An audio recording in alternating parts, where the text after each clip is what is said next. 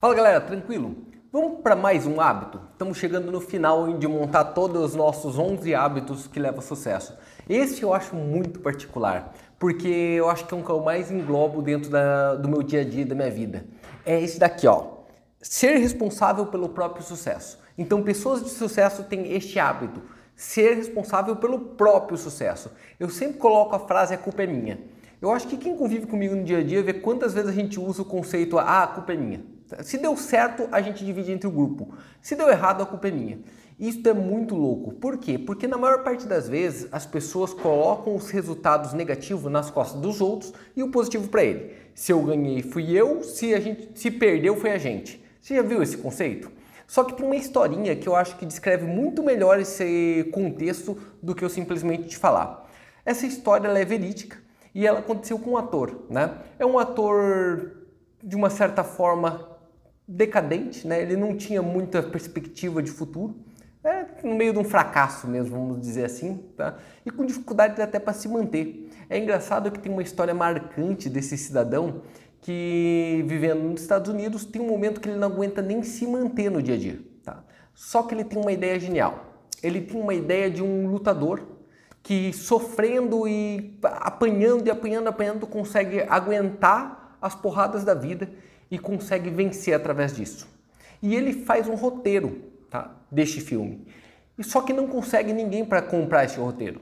É engraçado que no momento de desespero, ele começa a entregar para todo mundo, tem uma oferta. E esta oferta é muito boa. A oferta é de 200 mil dólares para comprar o roteiro original. É engraçado que ele 200 mil dólares da época, hein? Que é muito mais do que os 200 mil dólares de hoje, pô, salvaria a vida dele, salvaria, ele já viraria um sucesso.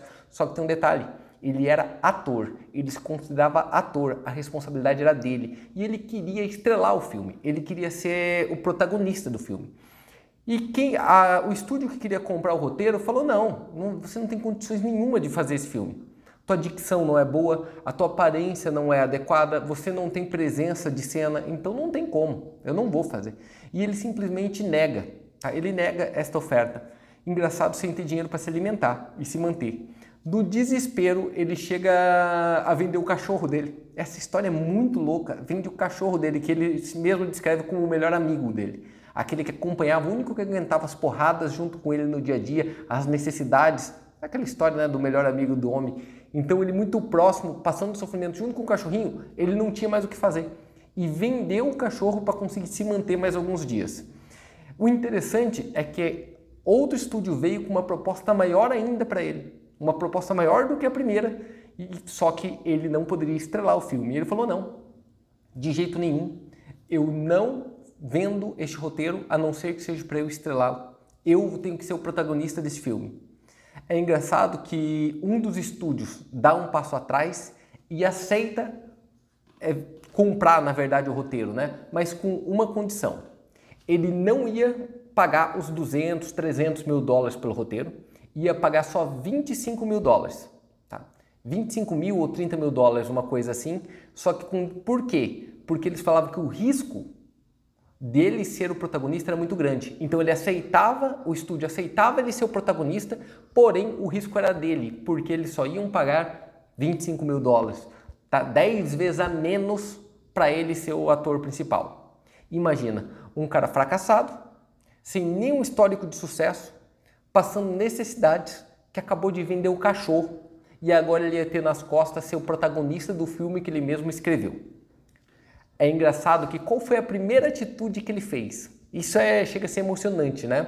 A primeira atitude que ele fez foi ficar uma semana na mercearia que ele vendeu o cachorrinho. Ele vendeu o cachorrinho numa mercearia para um dos clientes que estava lá. E ele ficou uma semana de volta esperando o senhor vir de volta porque ele queria comprar o cachorro de novo agora que ele tinha aquele dinheiro. E quando o rapaz chegou, o senhor chegou, ele não, o senhor não queria vender o cachorro para ele de volta. E ele negociou o cachorro por 15 mil dólares. Ele pagou 15 mil dólares da época para comprar o cachorro de volta. Para para pensar. E ele costuma falar que foi o melhor investimento e a melhor compra que ele fez na vida.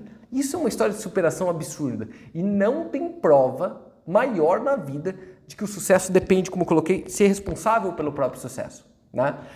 Este filme que eu tô te falando, eu acho que você já deve ter reconhecido, eu tô falando do Rock, o lutador, e o ator em questão era o Stallone. E se você parar para pensar no Sylvester Stallone, ele realmente, olha o jeito que ele fala. Ele fala de um jeito esquisito, a própria aparência dele é esquisita, né? Foi colocado como falta de talento por muita gente, por muito tempo. Agora, este filme, O Rock o Lutador, deu para ele uma projeção que mudou a vida dele para sempre. Primeiro que com esse filme, lembra dos 25 mil dólares? Que ele ganhou, que era o risco, esse filme bateu recorde de bilheteria, tá? Fez múltiplos de milhões de dólares e o mais engraçado, concorreu a nove Oscar. Ele teve nove indicações ao Oscar, nove, nove. Ganhou três. Ganhou como melhor filme, ganhou como melhor diretor e ganhou como melhor montagem.